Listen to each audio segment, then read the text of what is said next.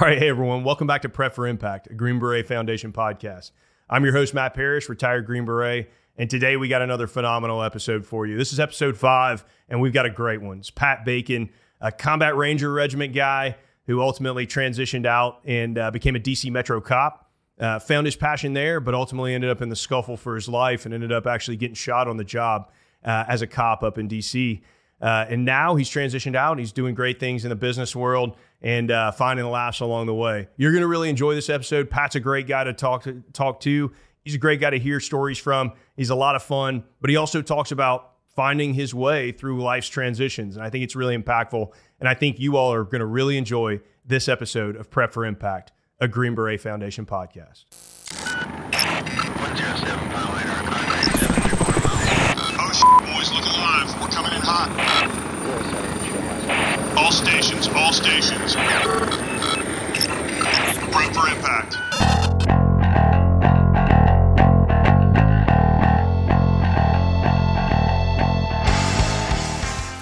All right, hey everyone, welcome back to Prep for Impact.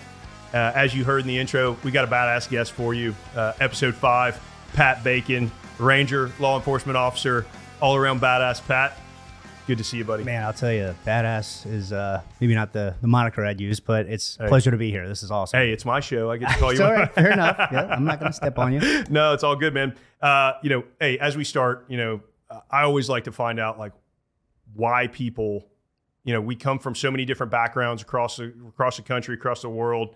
What makes you, as a young dude, say I want to join, but especially I want to go be a ranger? Yeah, no, it's a great question. So I, uh, when I was a, a freshman in high school, Yeah. uh, towers fell in 9/11. Yep. Obviously, a very powerful thing across the board, but you know, as a freshman in high school, there's only so much you can do. Yeah.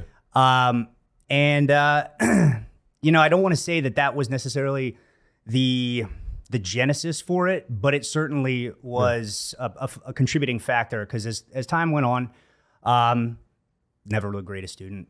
Yeah. I went to college. You know, I like playing sports. You know, I like getting out there and uh, enjoying the college scene, but not necessarily doing what you're supposed to be doing.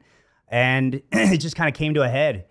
And at some point, I was I really just found it like a, a- almost a necessity to to to to enlist. And this is back in uh, 2008. Yeah. So it was definitely a tumultuous time during the war. Yeah. Uh, Was not aware of you know what the surge was or Yeah. you know what how it was necessarily ramping up. I just knew I wanted to to be in the military, and I knew it, I I knew getting into the special operations community, regardless of where my military career went, it would be a good springboard into you know you know the the civilian world and some degree would certainly carry weight. So that was that was really why I wanted to go into the the ranger community specifically. Actually, funny enough, I did go to the, when I went to the recruiter. It was like it was the option uh, option forty contract, the eighteen X ray contract, and they go, uh, you know, the X ray programs. I think minimum five years. I was like, no, that was the number one rule. They, any all of my mentors they told me they said, listen, the army's always going to be there. Sign up for the minimum that you can get to to you know get exactly what it is that you want, and uh, and you can always reenlist. All right, I'll do that. So Yeah. Yeah. No, that's awesome, man. I, I, uh, you know, I've said it often on the old show, and I think I've already said it a couple times on this show. Like, if there was any other path that I would have liked to go on, and if I wouldn't have gone as an 18 X-ray, it would have been option 40. I mean, the the amount of guys from Ranger Regiment that uh, I just tried to follow and emulate through the Q course as a young 18 X-ray. Like anybody who had a scroll, it's like, all right, I'm doing what that dude's doing. Like he, he knows what he's doing. And uh, basically, I, I don't think I ever met a uh, a guy who had a scroll when I was going through the Q course that was pointing me in the wrong direction. Like it uh, it was super formative for me. And then when I went to Ranger School after I got long tab, when I first got to group, I went to Ranger School and I was lucky enough to have two Ranger Regiment dudes. They were both E3s, and we were all kind of the same age. And we got together in Benning and stayed together all the way through. And uh, you know, we just basically had this hey, USASOC enlisted runs this squad kind of thing, and we'd all pick each other as team leaders. You know, when we were uh, you know in leadership positions, and it was phenomenal, man. Those guys, uh, you know, uh, it was just funny to be able to kind of have that same uh, mindset. And you know, we went there's like all these IOBC cats all over the place. It's like all these damn lieutenants, and it was like, all right, if the three of us can just like pull this thing together. Yeah. Uh, so you know, one of the things Ranger Regiment's known for, besides being the preeminent raid force and being a bunch of again badasses, is uh, coming into the Ranger Regiment is a uh, pretty arduous onboarding as a new dude, right? So Yes. as you come in, Pat Bacon, the call to join this Warrior Brotherhood, you get your option 40 contract, you show up to Ranger Regiment. Well, I, I should preface this by saying that Yeah. I thought I was going to be going to Ranger school. That's how Yeah. little I knew. Yeah, You know, in this information age now, I'm talking to guys know more about the regiment than I do, and they've never been in the army. I have the same thing with Green Berets. Dudes are pulling, they're like, hey, what about in this phase of the Q course? I'm like, bro, Dude, I have no idea. you got a long way to go. Like, I was like, you could you could pre- study for the ASVAB. I'm like, I had no idea that that was a thing. So, I'm saying, dude. uh, yeah, no, um, it was funny. I got in. I was one of the last RIP classes. Okay, yeah, yeah. Before RASP. Yeah, yeah, exactly. Um, RIP back then, you know, the mantra was essentially just survive it, and your team leader will teach you everything. Yeah, And you know, I think it just got to a point where you know things were so fragmented, fragmented uh, across the board. You know, from all three of the rifle battalions and yeah, um, you know, right at the flagpole, that it just it it seemed more sensible to standardize everything, and it went in a great direction. You know, so now it's instead of just uh, you know the four weeks of you know survive, it's Yeah. it's you know you get through that that kind of initial phase or phase one of RASP, and then phase two is you know standardized uh, blocks of marksmanship, dem- uh, breaching, mobility. Let's get everybody on the same sheet of music, so you're going into uh, you know your your your line units a little bit more refined. yeah. Hey everyone, I'm proud to partner with the Green Beret Foundation for Prep for Impact because I've seen firsthand the work they do with Green Berets, their families, caregivers, and survivors. Across all of their pillars of support, they support Green Berets across casualty assistance, health and wellness, Gold Star and surviving family members, and Next Ridgeline transition support. I encourage you to visit greenberetfoundation.org for more information. Spec Ops Tools is a different breed of tool brand. They produce premium, innovative hand tools by leveraging the dynamic strengths of their veteran team and leadership. In addition to staffing vets, Spec Ops gives a part of every sale back to extremely worthy veteran service organizations. Producing elite tools is their business, and supporting American service members is their passion. Go check out Spec Ops Tools today. There's a huge um,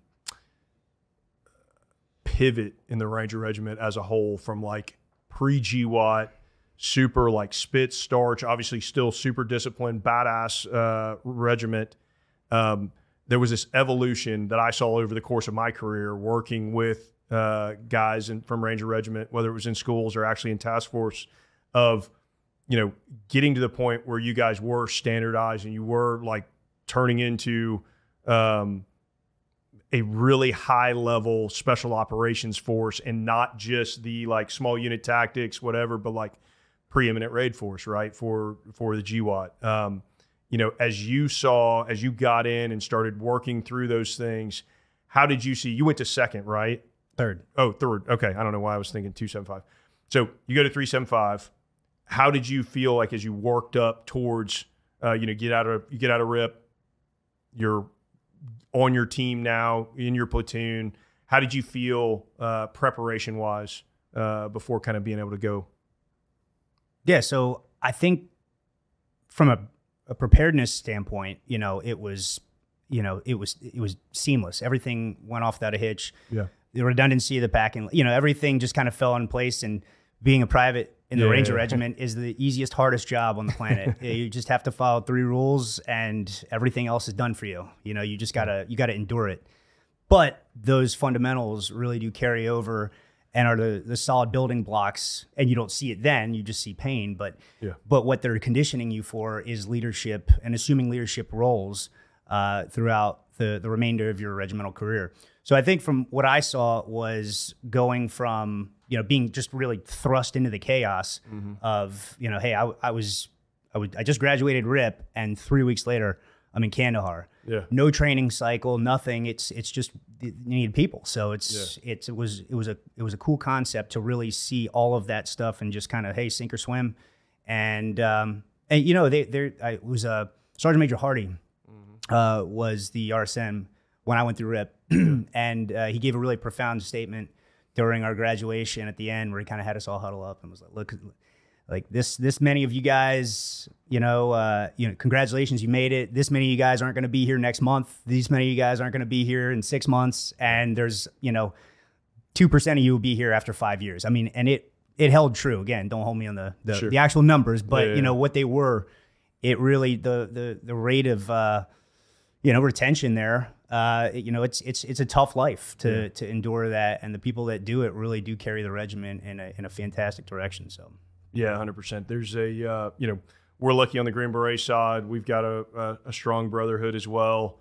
Uh, but man, regiment has got a uh, has got a phenomenal brotherhood aspect throughout the ages. Right, Ranger rendezvous, all these different things. Like um, you know, I was only aware of it from having so many friends who were previous regiment dudes that then became Green Berets.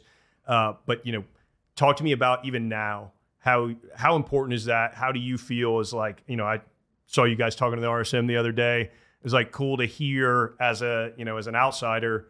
Uh, it's cool to hear that, man. Uh, like, talk to me about the Ranger Brotherhood. How, Yeah. what it means to you. Absolutely, it's something that you know, as cliche as it sounds, it really does never die. It's, um, I, I, I interestingly enough have a, a little cousin who's now a squad leader in Nice. three seven five. That's and awesome. going through that entire process, it was cool to see him go through it because at that level, now all of my former peers Yeah. are all the senior NCOs that Hell are on yeah. the show. So it was cool to be able to have, you know, the ability to to really just kind of maintain SA on him, see, you know, how he's doing. And it was it, it's just I think having my finger on the pulse of what's going on in regiment from, you know, a modern perspective compared to even when I was in, it just seems like uh, the the, the differences are astronomical. Yeah. Um, the guys are getting, you know, outrageous training. They're great. They, you know, fantastic Yep. training courses. They're going out. They're doing. Uh, they're doing all this cool stuff. I mean, dude, we just went out and you know you Yeah. you just hope you had you know range or uh, ammo for the month Yeah. uh, going out to the range because it was just it, the the times were very structured. It was you knew what your training cycle was.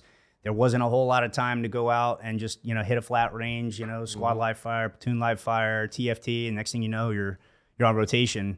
Yeah. And that was the ebb and flow. I mean, for my entire time in regiment, m- what I knew was the entire battalion, or excuse me, the entire, not the entire battalion forward, but you know, elements of STB and other folks kind of out Yeah. there. So it it was so wild to see this this kind of transition. Now And we all knew it was coming, but Yeah. seeing company minus elements, you know, the battalion staying in the rear, it's it's just that wasn't what it was like back Yeah. then. So um, I would say that's kind of the hardest thing for me to wrap my mind around was really see how things changed, and I think all for the better.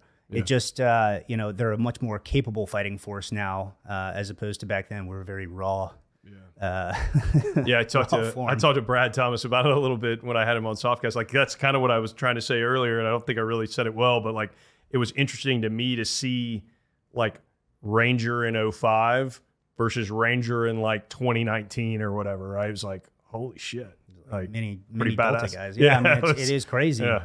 So they, and they looked apart. I mean, it's funny. I was just uh, I was just at a, a, a shooting competition last week, and we were Yeah. uh, we were sponsoring, and um, 75th sends a team up every year. I saw them celebrating on the uh, yeah, pretty good stuff. Yeah, and it was cool to see them to see them win it, and uh, and really getting a chance. You just kind of talk about the holistic, uh, Yeah, full circle approach to regiment and how it never goes away. It's I can find something to relate to these guys that I've never served a day with in regiment. Yeah. uh, and it's and it's all there. Conversation's easy. There's always carryover from my time frame, whether it's leadership or policies, yeah. and you just kind of shoot the shit. And you know, the tie that binds is suffering and pain. So I think that's something we're all pretty well versed in. Absolutely. yeah. The uh the you know talking about kind of uh juxtaposition uh Ranger Regiment that word, versus by the way. I know I love to say it. I'm so Say it uh, again. oh juxtaposition. Mm. Uh you know, one of the things that Ranger Regiment does very well that gets right that uh, we wish we had on uh, the SF side is sending everyone through an assessment and selection, no matter whether they are a cook or Alpha Right rifleman. Um, you know, it's something that Green Berets have like bemoaned for years and years because uh, we have some incredibly good su- uh, support cats and enablers who come in, but we also have those that like don't meet or don't uh, don't give it everything they have, and it almost feels like as an E7, you're like trying to get an E3 to do you a favor to do their job. And one of the things that I was always struck with at any time I worked with uh, Rangers was the that cook who went through RASP. That dude's a Ranger, right? Like he's he's like he is hard nosed, like tan beret. Uh, and and I'm like, man, I wish we had that. Uh, you know, kind of unifying message on our side. We have we have some great ones. I'm not, you know, again, don't throw eggs at me, enablers. But uh, you know, how did you look at that? Like, is it from the outside? It seems like, man, you know, obviously there's there's always going to be a divide between the guy who's out there getting lead slung at him versus uh, you know somebody else in the regiment. But from the outside, it seemed like RASP and everybody going through it created a better product for all you guys as the dudes in the in the you know in the cough. Yeah, and, that, it's a great point. Going back to I think my time frame, it's still very tribal all the way down to the Sure. team level. Yeah. I mean, you go company to company, squad to squad, team to team, they're going to do things a little differently, and everyone's got their own little kind of flavor to it. Sure. But now, it's not a it's not a detriment to SOP. It's not something that is you know everybody has the same foundation. Everyone knows um, you know the basics, and I think you know at this point back then it was hey look you, you anybody going outside the wire if you were on the assault force and you were going out that night i mean like to your point cooks i mean we had them coming out with us riggers guys going out and just i mean it was everyone was up to speed on you know what they needed to do. And even if it was just chilling on a bp like they all they they knew their responsibilities. And you know everyone in uh, in the organization uh, you know really did embody you know that consummate professionalism that i think uh, you kind of see devoid in maybe some of the the traditional or, or, or conventional units is Yeah, um, w- we are we have I think our best asset is is the private core right? Like everyone for the most part grows up in regiment. They know the policies, they understand how it goes. It's also a detriment to us in, in in its own way, where you can almost, and I'm guilty of as anybody, is being kind of a protective of the you know f- folks yeah. that come from as we call them imports, Yep, you know, yep. and they come from other units, and it's like, eh, you weren't here. Yeah. And I mean, those dudes are you know just as if not more squared away than you are, and and the other guys. It's just you know they. What really comes down to it is that everybody wants to be there. You know, I think what maybe people don't realize about the regiment is that it is a total all volunteer force yeah, um, at multiple levels. So we have uh, the the, the uh, RFS standard in place. So Mm-hmm. you know if you're if you're not meeting the standard, you know they'll they'll give you the boot, and it, it really is uh, you know the the standard is the standard. There's no deviation, uh, and it does carry over. I think it it does lend uh, to a better product uh, at the end of the day. Um, again. Plenty of people that fall through the cracks. You know, everyone's still Yeah. victim to kind of humanity. you and I have both worked all the way up with the the absolute most special, and they got they got their guys too. That's right? it. That's Like, it. That's just the way it goes. That's it. At every level of every task force, humanity. there's a guy, there's a couple it, of guys that you're like, like you what? really. What? Okay. How's how's that guy? But hey, it just is what it is, Yep. man. This is Yep. uh, the. I would say I always tell people like the percentage of goobers goes down as you, uh, Yeah. but but there's always a couple, right? is. Uh, it is Yeah. what it is. It is, and you just you, you kind of hold on to what you got. You can never replicate that that first enlistment. You know, really is something that's special. Yeah. Um, you know, and and the, the tie that binds. I think one of the one of the harder things to endure is that kind of mass exodus after you know that first four, five, six years, and all your buddies leave, and it's you know if you're on the fence about staying around, Yeah. um, you know, part of that excitement w- was the guys you came in with. Your brothers are they're all gone, 100%. kind of carry on with their own lives, moving on into the civilian, world. I did it. Um, Or SFAS. that too. Anyway, That's it. Yes, good greener pastures. um, but you see that. I mean, guys are. It's as I mentioned earlier. It's just a tough place to stick around in because of the intensity. It's nonstop.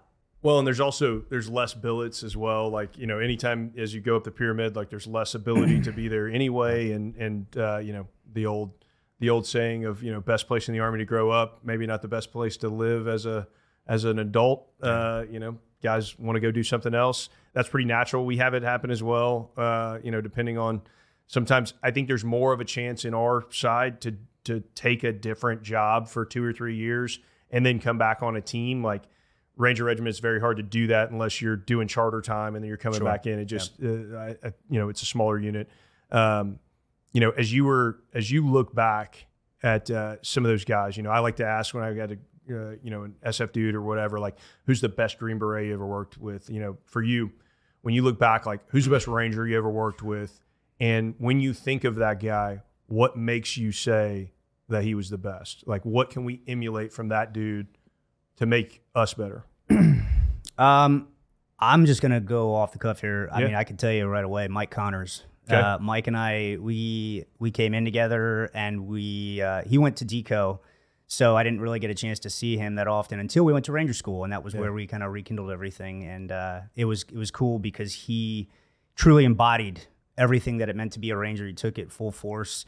The guy was just, I mean, you couldn't catch him out of regulations. The guy's just an f- absolute physical specimen. Knowledge, knew everything. Um, eh, you know, and where he is now, you know, is still in the organization, continuing to live the Ranger standard at such a high level, and seeing what he's doing, he will truly influence the way that the regiment, you know, goes, you know, for the next ten to fifteen years, if not beyond, because he has that much. He he cares.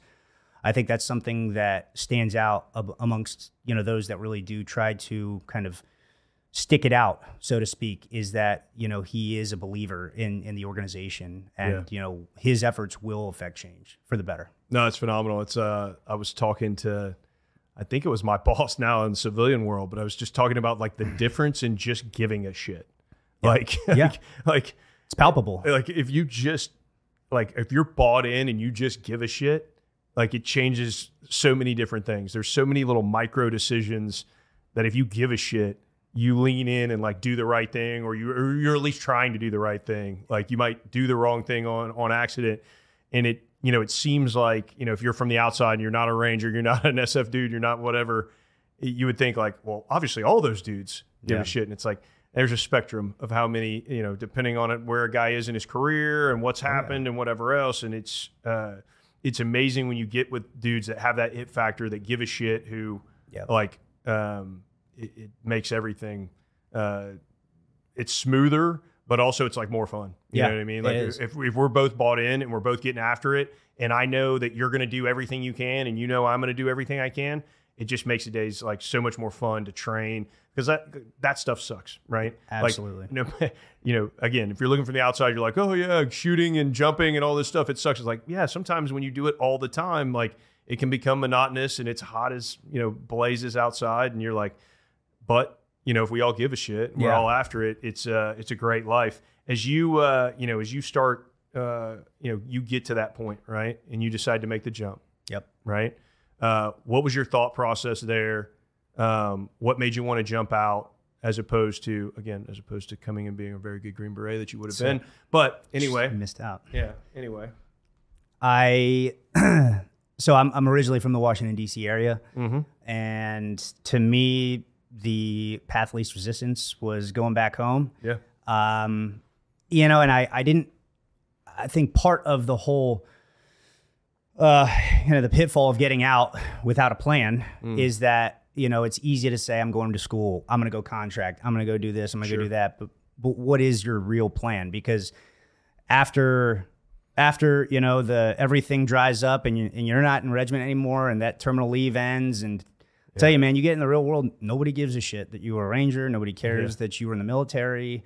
You know your your qualifications on paper get you the same opportunity as that of anybody else that holds any other position or MOS in the military. And I think that was one of the hard things for me to do is you can't you can't wear your your achievements on your sleeve anymore. Yeah, and it was get it was a, it was a humbling experience getting back and, and really struggling um, with alcohol. Yeah, uh, you know just kind of floundering and and I, I enrolled in at University of Maryland but it was I didn't I mean I joined the military because I hated school. Right. I was just I, I would think I was just yeah. yeah. I was trying to figure it out. I was, I was like what am I doing here? And um, I, I just kind of naturally looked at law enforcement as something that all right well you know I don't have this kind of altruistic perspective on it but it kind of seemed like it fit the bill because I was looking for something to fill the void. Right, um, I knew it was the right time to get out of regiment, and I, I certainly didn't regret it. But I was having difficulty figuring out what it is that I wanted to do. So um, just sent out a bunch of applications to all of the the local agencies within DC, and uh, DC Metropolitan Police picked me up uh, first. So Yeah. I just went with the first one that, that got me, and uh, yeah, went through the academy and was on the streets in How 2013. how was the academy like? You know, from the outside thinking about dude who goes through Ranger Regiment guy. Like obviously, uh, like you said, there it is sort of adjacent. Like some of the things that we were doing in Afghanistan were very law enforcement. Like Yeah. you know, obviously the the rules of engagement slightly different for a lot of those things, but you know, how did it feel to go from like, you know, hey, I was just in Afghanistan running around with a bunch of other dudes, and now I'm going through this law enforcement, uh, you know, basic training, the the academy. How yeah, and I came I came in really still in regimental shape, Right. and uh, and that included you know the the alcohol with it. So it was kind of showing up to PT every day. Uh, maybe you're hungover. I don't know. Yeah. Uh, but I mean, it was the performance was never an issue. That was bred in you. Yeah, I was gonna say, if you couldn't probably you couldn't better. burn it down until three and Yeah. then go go go on a death run Yeah. at, at six in the morning, you know that you fell out of the standard. So Right. Um, you know, it was certainly nothing that I wasn't used to, but uh, it was a stark realization that I certainly, as far as the the quality of folks, you know, at a at a whole that I was surrounded by, you know, it's just it's not even Yeah. comparable. Sure. Um, and, and it's not to say that you know what those guys do, and and uh, you know the people that I worked with at MPD weren't certainly uh, you know some of the greatest that I did work with uh, in that in that capacity. Um, you know, from a uh, from from a a training and physical standpoint, it's just not even in the same. It's not the same game Right. and uh, that was that was a that was a stark realization for me because it, it did come to a head quickly that you know I, I wasn't something that I put out there. Hey, I'm a ranger. I did Yeah, this. yeah. It was just I was in the army, Yeah. and getting it getting in front of that, it was. It, it- the word kind of spread even without me talking about it, and Sure. it was it was kind of crazy to have uh, have to kind of guide folks um, that yeah, it, it wouldn't be the senior officers that were there, you know, once I made it out to the district, but um but I wanted to approach it from a totally different standpoint. Like I was I was absolutely willing to learn what it took to be a cop. I had no Sure. interest in like SWAT or ERT. I Yeah. you know, it, it was kind of a been there done that scenario Yeah. for me and for, I, I really was interested in you know, hey, like, you know, using kind of what's Yeah. between the ears and and uh, and getting out there. And it, I had an absolute blast doing it. I really did. It was uh, it was a, an awe inspiring experience getting out there and and really seeing the soft underbelly of society and how folks just kind of exist Yeah. and have no idea what's around the corner or what's potentially Yeah. Three blocks over. Yeah. Or one block yeah over. Yeah. It's It- crazy. it- it's wild. Most tool companies try to be everything to everyone, but the result is just okay. That is why Spec Ops Tools focuses on two main goals designing and building the best hand tools available, and supporting veterans in every capacity they can. You can have the most elite hand tools while doing good for veterans nationwide with Spec Ops Tools. Check them out today at specopstools.com. So, unfortunately, within the Special Forces community, suicide has become an epidemic. And suicide prevention is something that we all want to take part in. And it's not just clicking through some slides uh, on a suicide prevention brief. The Green Beret Foundation stood up Andy's Fund directly to try to address some of the underlying concerns like chronic pain, TBI, PTSD that previously weren't supported in suicide prevention programs. To learn more, please visit greenberetfoundation.org slash Andy's Fund. Yeah. Was there ever, did you ever come up against concern from others that you were going to be like the, the GWOT Ranger Raider? uh, and like, did you ever get any impression that people were like concerned about, okay, this dude is going to be super militant. He's going to be over the top. He's going to be, you know, wood shampooing everybody. So I I had uh, I, I think I was a little bit more vocal in the academy, and I, I had a harder time, you know, coming from a leadership role, and, Sure, and was, yeah. you know, like I felt like, hey, you know, these these class leaders are, you know, Yeah. who are actual officers and they're the academy cadre. Or, you know, I if I have a problem with somebody, I can tell them, but it, it just you got to play the game to get a go to to go uh, Sure. get along and Yeah. um, I- it was, it was probably more difficult in the academy, and then I just kind of started realizing how things go. Um, and, and I don't think it was really ever a problem Um, it actually worked to my benefit a few times. You know, there, uh, there was a um, you know to carry and, and uh, patrol rifle. At least back when I was in at at MPD, uh, you had to go to a patrol rifle operator course. Yeah, there you go. Which is just three days of disassembling a weapon, learning the parts of it, and shooting a qualification course. And it was, I felt like there was that was one thing right. That was the first thing I really encountered where Like, I know why- how to do this.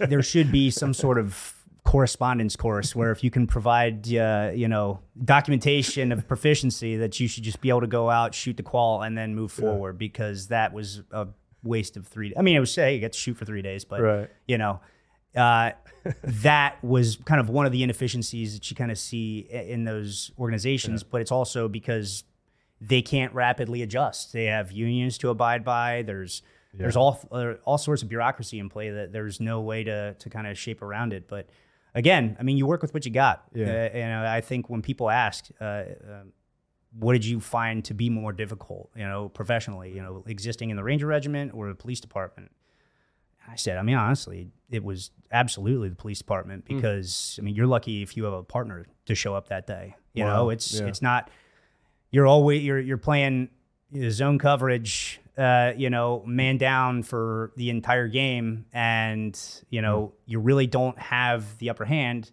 until you go to some sort of specialized unit, which. Um, I was fortunate to be able to to go to fairly quickly in my career and spent the majority of my time uh, on the crime suppression team in in the fifth district. So that was something that kind of I, I was able to really switch the flip the script and and really get after it. You know, it wasn't chasing the radio. It was proactively, you know, building cases against uh, you know bad dudes and and going after violent people, um, which is really the only thing I wanted to do Yeah. was chase guns, getting car chase, you know, all the fun stuff that you see. You know, responding to domestics and traffic accidents is not really that glorious. So. Um, but it's it's necessary. It's, Yeah, a, it's a 100%. necessary aspect of the job, and it helps you become a better communicator. It helps you, you know, i you know, really Yeah. engage more with the the populace and the community. Um, and uh, and then yeah, it was off to the races from there. Yeah, I uh, I grew up. My mom was a cop for my entire childhood. She ended up becoming a district attorney investigator for like child crimes and all these crazy things. But you know, as a kid, she would be out like you know doing night shift as a detective or whatever, and uh, you know, it was just it was always very formative to me. Like I I I, I point to that as as one of the reasons I ended up joining. Like my dad had done some time in the Air Force, but it was before I was born. But like her service and like hearing some of those things and talking to her partners and whatever else, it was like there is a kinship there uh, of like you know service between military, firefighters, police officers, all that stuff. Uh, and you know there is there's something about doing good for others and doing good for the community in an official capacity outside of just like nonprofit. That is there's a lot of um, the, there's a lot of fulfillment back to that when you can see like when you put a bad dude in jail and you're like, man, I made a difference. You know, like now whether he stays there and whatever else, that's a whole different ballgame. Just like as we all saw in GWOT, where you know by the second or third trip, everybody on my armband had an orange jumpsuit in the picture, and you're like, okay, cool. Like, uh, can we just hold on to some of these dudes and then? Uh, It's wild, isn't it? but you know those those problems are, are everywhere as you moved up into that crime suppression unit talk to me about like that how did that um, what were your challenges in that? Like it sounds like it was much more um, fulfilling than necessarily running around you know play, playing zone coverage. What did you find as you started doing that? And then ultimately you run into a situation that's uh, pretty harrowing. Uh, talk me through how did we get there? Yeah. So um, I when I was on when I was still on patrol, um, I had figured out that crime suppression back then it was street crimes and vice. yeah yeah Um, then it was those names were too scary, so they got consolidated into Okay. crime suppression team. Yeah. Um, but the uh, I found out that they used a different channel uh, to talk on and communicate with, just to kind of it made it easier uh, to to kind of coordinate, you know, a, a multi pronged uh, kind of operation Sure. for whoever they were going to take down or, or pursue. So I would switch over to that, and I didn't I didn't know anybody over there, but I uh, I had actually caught the eyes of um, who who ended up recruiting me, and the guy that was uh, an integral part in bringing me on the team. His name's Alex Spradling. uh, Alex, uh, and uh, he he has a larger than life persona who truly is a cop's cop and absolutely loved working with him. But he had uh, a very cool uh, demeanor about him, and he was able to really kind of liaise uh, in, a, in, a, in a positive way all of his uh, kind of wants and needs to, to leadership within the unit. Now, I wasn't there yet, but I'd also figured out what this channel was. So I was, uh, you know, on, on one night, I just kind of heard that they were going after somebody, and I was like, man, I'm right over here. Let me just go ahead and see if Let me and I- just slide by. I, I see the dude Matt's in the description, chased him down, had him in cuffs nice. right when the crime suppression sergeant came up.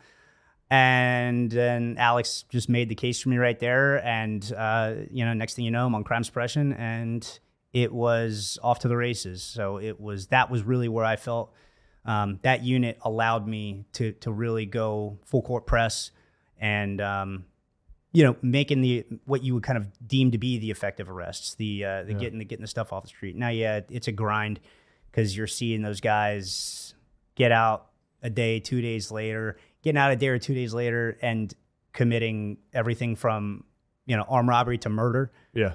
And it's just it, it's like the more you fight the system, the more you fight what the big judicial system is, it burns you out quicker. Sure. Your gray Yeah, yeah, hairs just multiply and and you got to realize that it is just a job. As much as it does become part of you, um, I was letting it overtake me. Sure. Yeah. And I was getting to a point where I was allowing myself to get jaded because of that. It just seemed it was like you would, you know, you patch up one leak and 10 more spring every single day. So I would get to the point where I would just dread coming into work because it was, it's like, what are we doing here? You know, Mm-hmm. it's just something had to give. And then something did give. um, so yeah, I had, uh, it was, Yeah, tell me the story. I'm I'm curious. I've read, you know, some of the accounts, uh, you know, Yeah. news stories and stuff like that. But you end up taking a bullet back in the states as a cop after multiple tours as a ranger. go figure. Tell me the story. So it was uh, February 17th, 2017. Sorry, February 22nd, 2017. And uh, this was just after the inauguration of, of President Trump. Yeah. So already kind of a, a, a tumultuous time, but you know, you don't really see that in the neighborhoods. So it wasn't Sure. something that really like I think what the media portrays is uh, really out there and uh, and folks that you know have this misconception of what's going on in the communities go. It's like these people, you know, they don't want crime in it as much as anybody else does. Sure. So I remember that day just being hot. It was February in DC, and it's usually 35 degrees outside. Mm. And it was just an uncharacteristically hot day. And it was one of those times where every now and again, you know, we'd be in unmarked cars, some unmarked, some marked. Sometimes we'd allowed in in plain clothes and tack vests. Sometimes, you know, if we had too much attention, it would just be all right, you're back to uniform. So it was one of those weird times where I was driving an unmarked car, but I was wearing a uniform. And uh, we my, my my normal partner, Alex, he he actually wasn't there. Um, I should also preface this by saying Alex was an OG 101st, like he was he was in the, he was in the army. Like I, I all credit to him, man. Back going back in back when it was hard.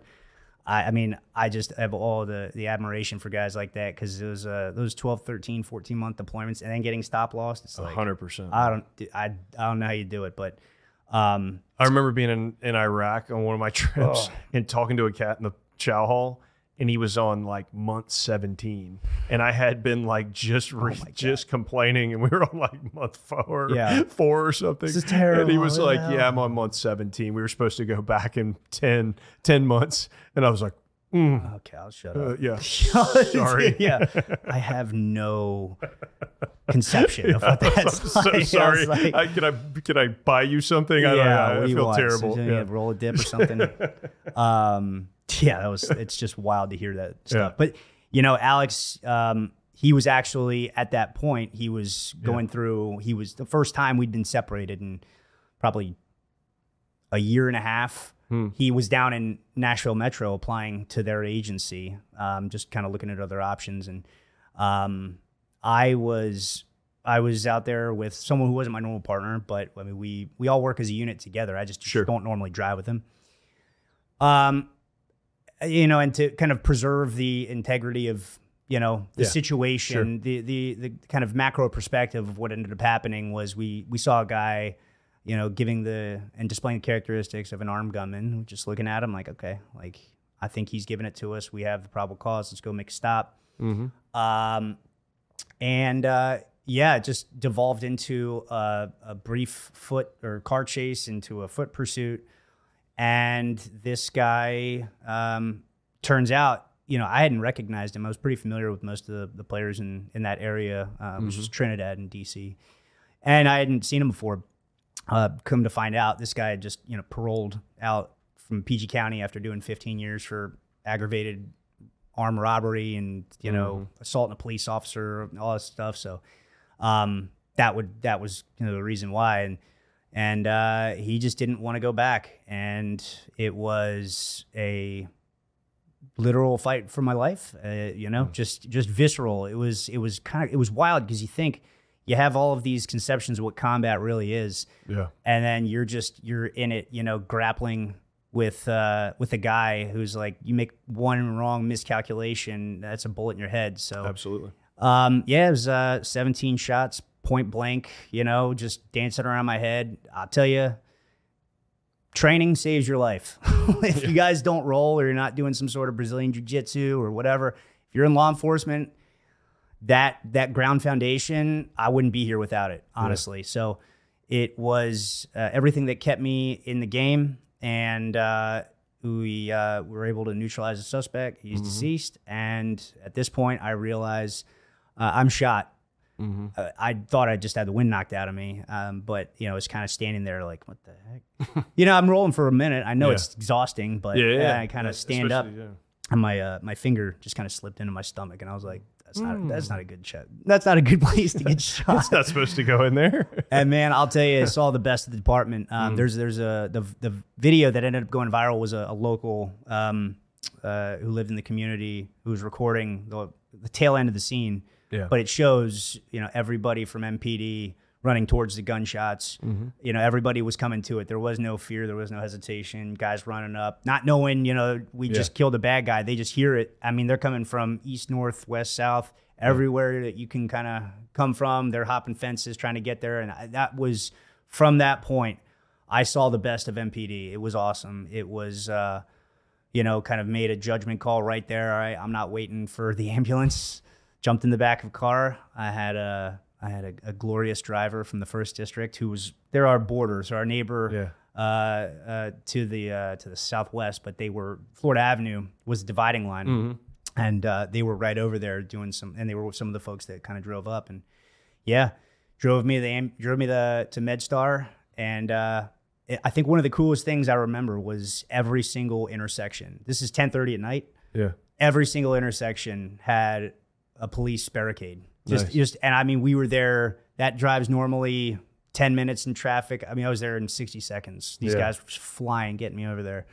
And um, yeah, the rest is history. You know, I ended up, I was in the hospital, had surgery, everything was fine, no lasting issues. Uh, and and that was that was kind of the profound nudge I needed to really get my life in the direction that I wanted to to go. Yeah. Um, I had a fantastic um, uh, psychologist.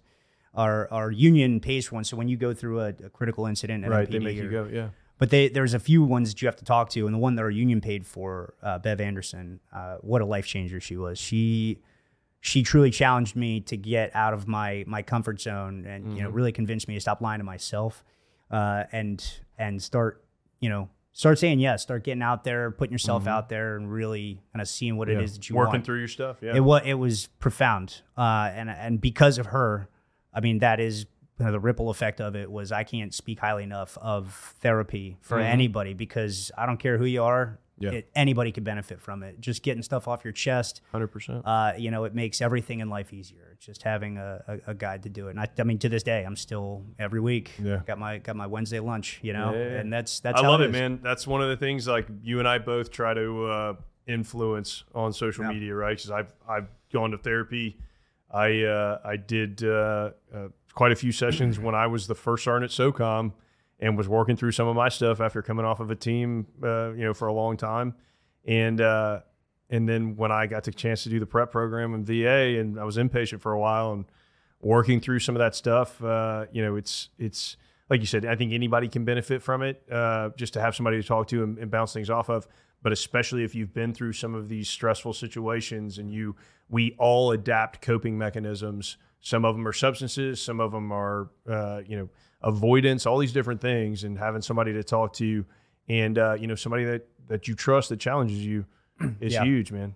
And it is, it's like any relationship. You don't necessarily have to go with the first one you see. Yeah. It just happened to work out with Bev. And, and Yeah, I mean, uh, the other, the other, the other one I was seeing from, you know, the agency I, I wasn't a, fan of. It was very Right. dry. Bev was, you know, humanity personified in therapy. It was That's crazy. It was, Yeah. it was really cool. Um, and she was absolutely the reason that I was able to really get my act together and figure Mm-hmm. out, you know what, I'm done.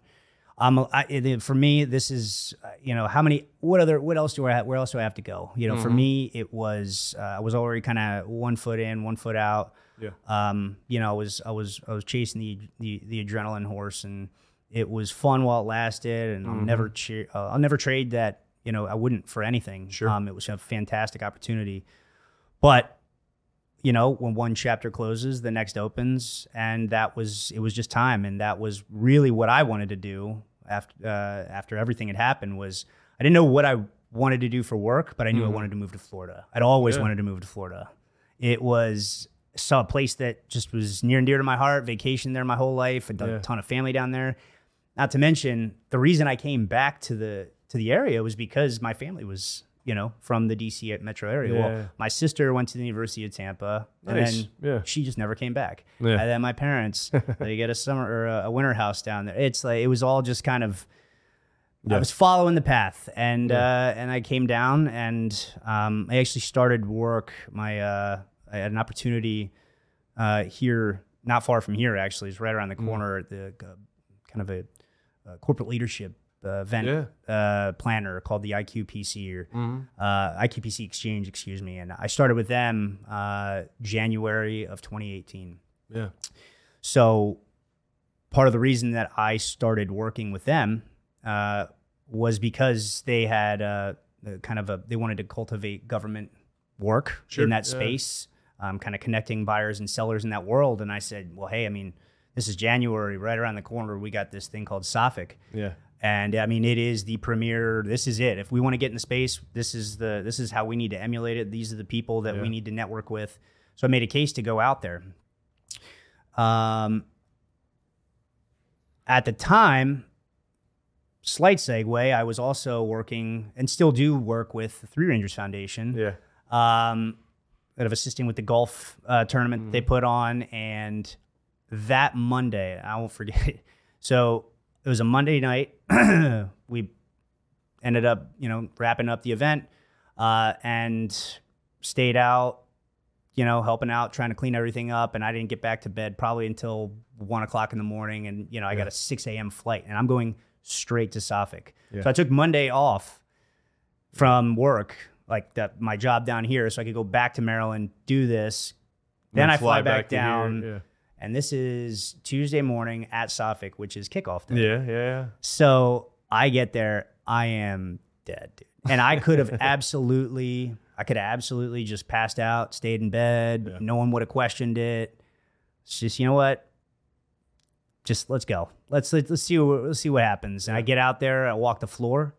Um, and I had I'd been wearing two hats that day. I was I was looking for leads with uh, IQPC, but I was also looking with uh, the intent to kind of support the Three Rangers Foundation Yeah. to see if we couldn't find any potential sponsors for down the road. And I happened to stumble across a particular manufacturer uh, that just by the chance of me coming out here and uh, and just walking through the open door that uh, I got a chance to now uh, five years later still working with them Yeah. and just you never know how how life is really going to kind of uh, throw you a ball like that and it That's was awesome, it was really I really attest to you know that that whole experience that comes down to just kind of that, that was the ranger fundamentals it was Mm-hmm. if you couldn't if you can't you know you got to stay up with the boys. You know, you got to get up and go to work with the men. And Yeah. it was it was that that mon that kind of mantra was uh, carried me through it, and still does to this day. I mean, I'm Yeah. still.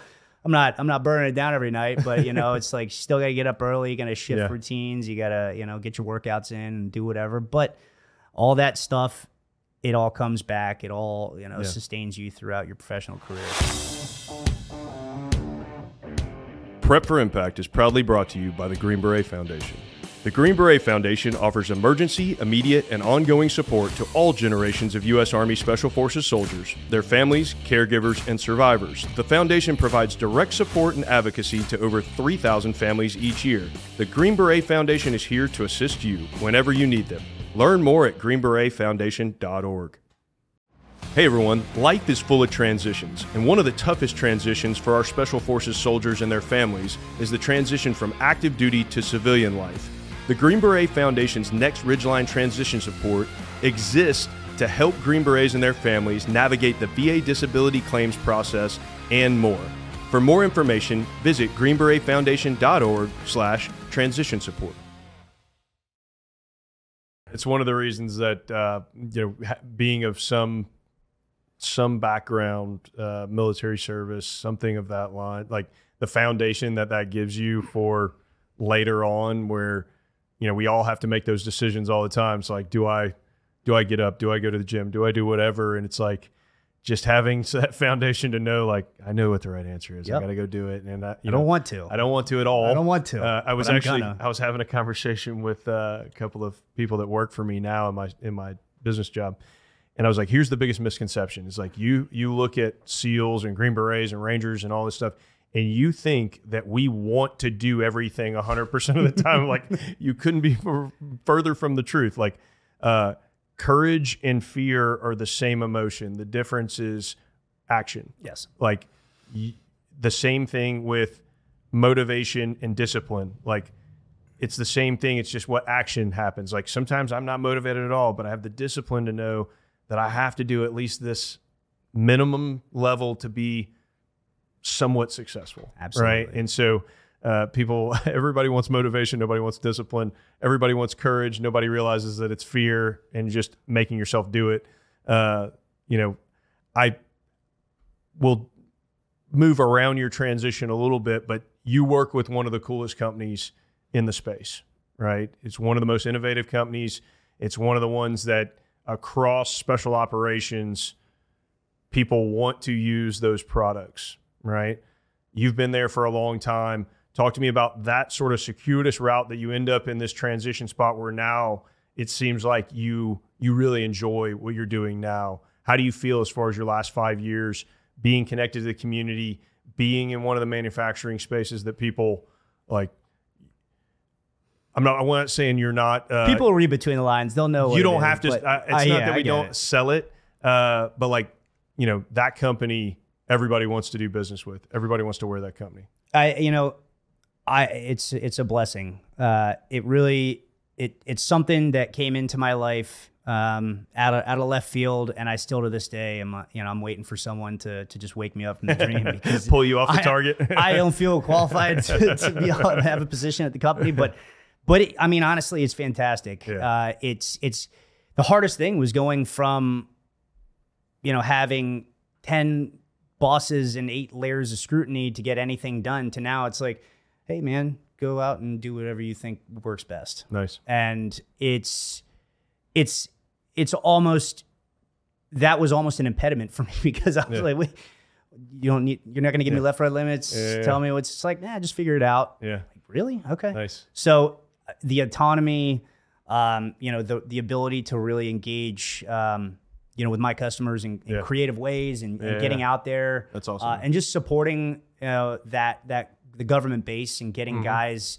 Just it's it is cool to kind of come back, leave the field of play, and kind of come back as that almost like like the coaching Yeah. Yeah. uh, kind of big picture thing. It's it's affecting change at a, a bigger level, and I re- I truly love what I do. It is awesome. It is it is awesome. The people I meet, I don't I didn't have to learn a new language. You know, it's cool to just just well, go there's around. some there's some uh, you know again just like when you put a bad guy away or whatever like there's a lot of benefit you feel a lot of um, you feel a lot of goodness in still making an impact in the community, right? It's from a different level. It's not as a team leader now, but you're still able to help, uh, you know, your old unit and a lot of other units uh, be able to innovate and do things that they need to do, right?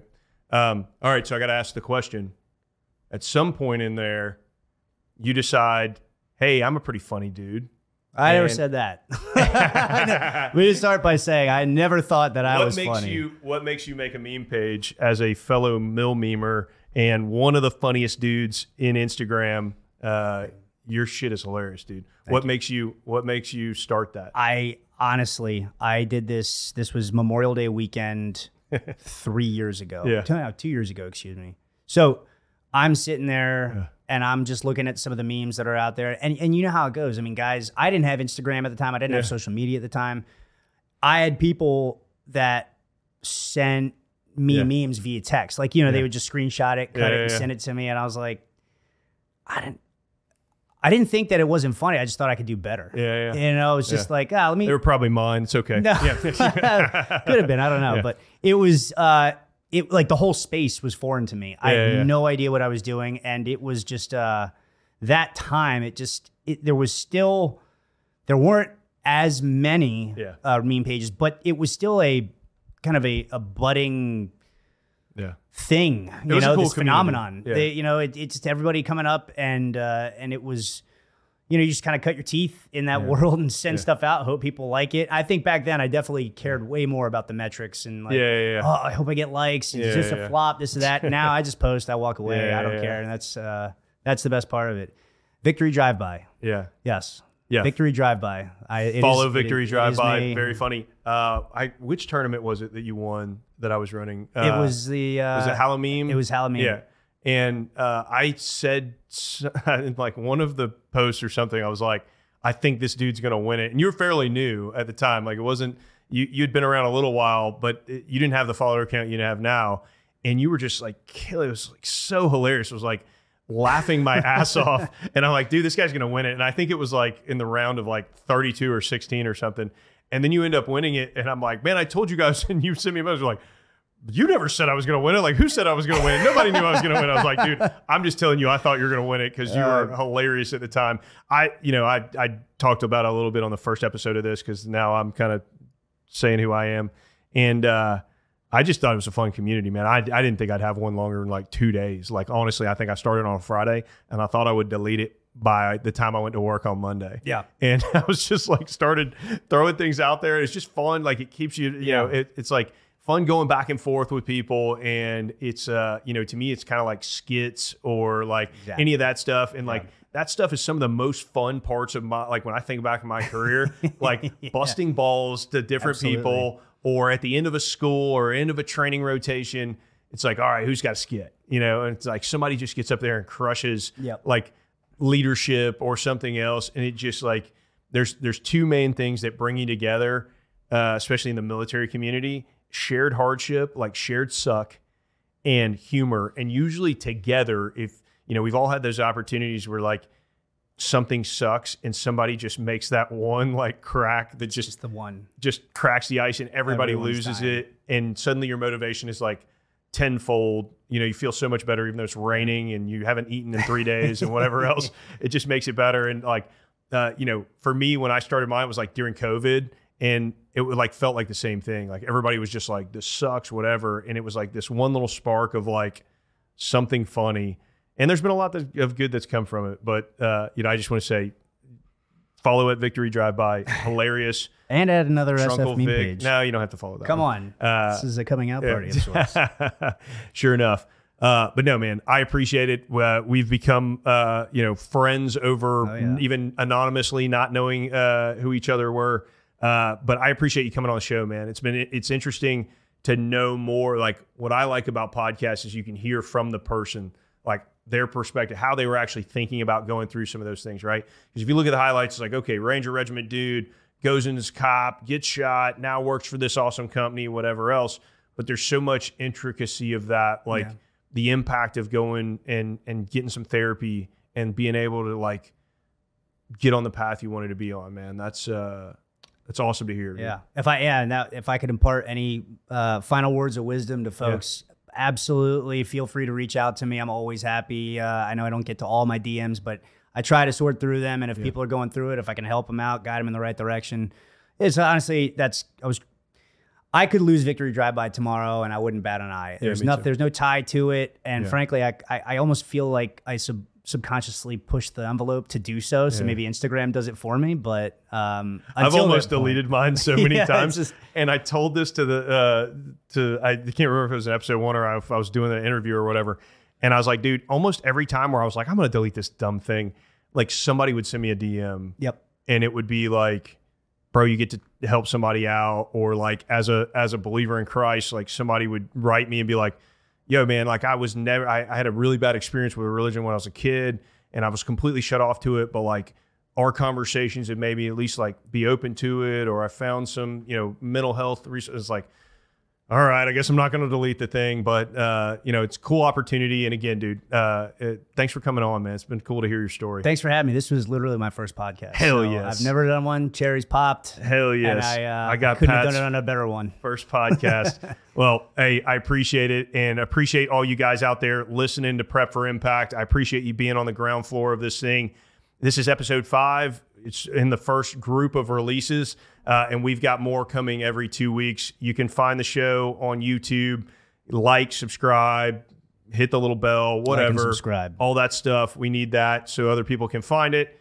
Instagram, follow Victory Drive By, follow another SF meme page, follow the Green Beret Foundation. You can follow this podcast, and you can also check out Spec Ops Tools, who's helping us put this thing on. They're uh, they're sponsoring us so that we can bring this to you on Apple Podcasts, Spotify, all those things. Subscribe, send it out to somebody. And again, if you have a if you have an idea for somebody you want to hear from, you want to be a guest, or you want me to interview somebody, uh, hit me up, prep for impact uh, at gmail.com.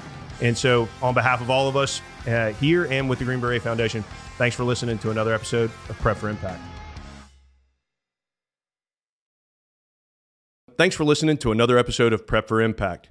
Just as a reminder, everything you heard on this episode and every episode of Prep for Impact are just the opinions of the speakers, whether that's the host or the guest, and they're not the official position of either the Green Beret Foundation, their employers, the Department of Defense, or anyone else. And with that disclaimer in mind, I want to take a quick second to give you my opinion on the best way to prep for impact. Across my life, whether it's as a Green Beret or personally, I found no more secret weapon than to have a relationship with Jesus Christ, my Savior, and to walk His path rather than mine. And so, if you're curious about that, or if you ever want to talk, my DMs are always open. Thanks for listening to Prep for Impact.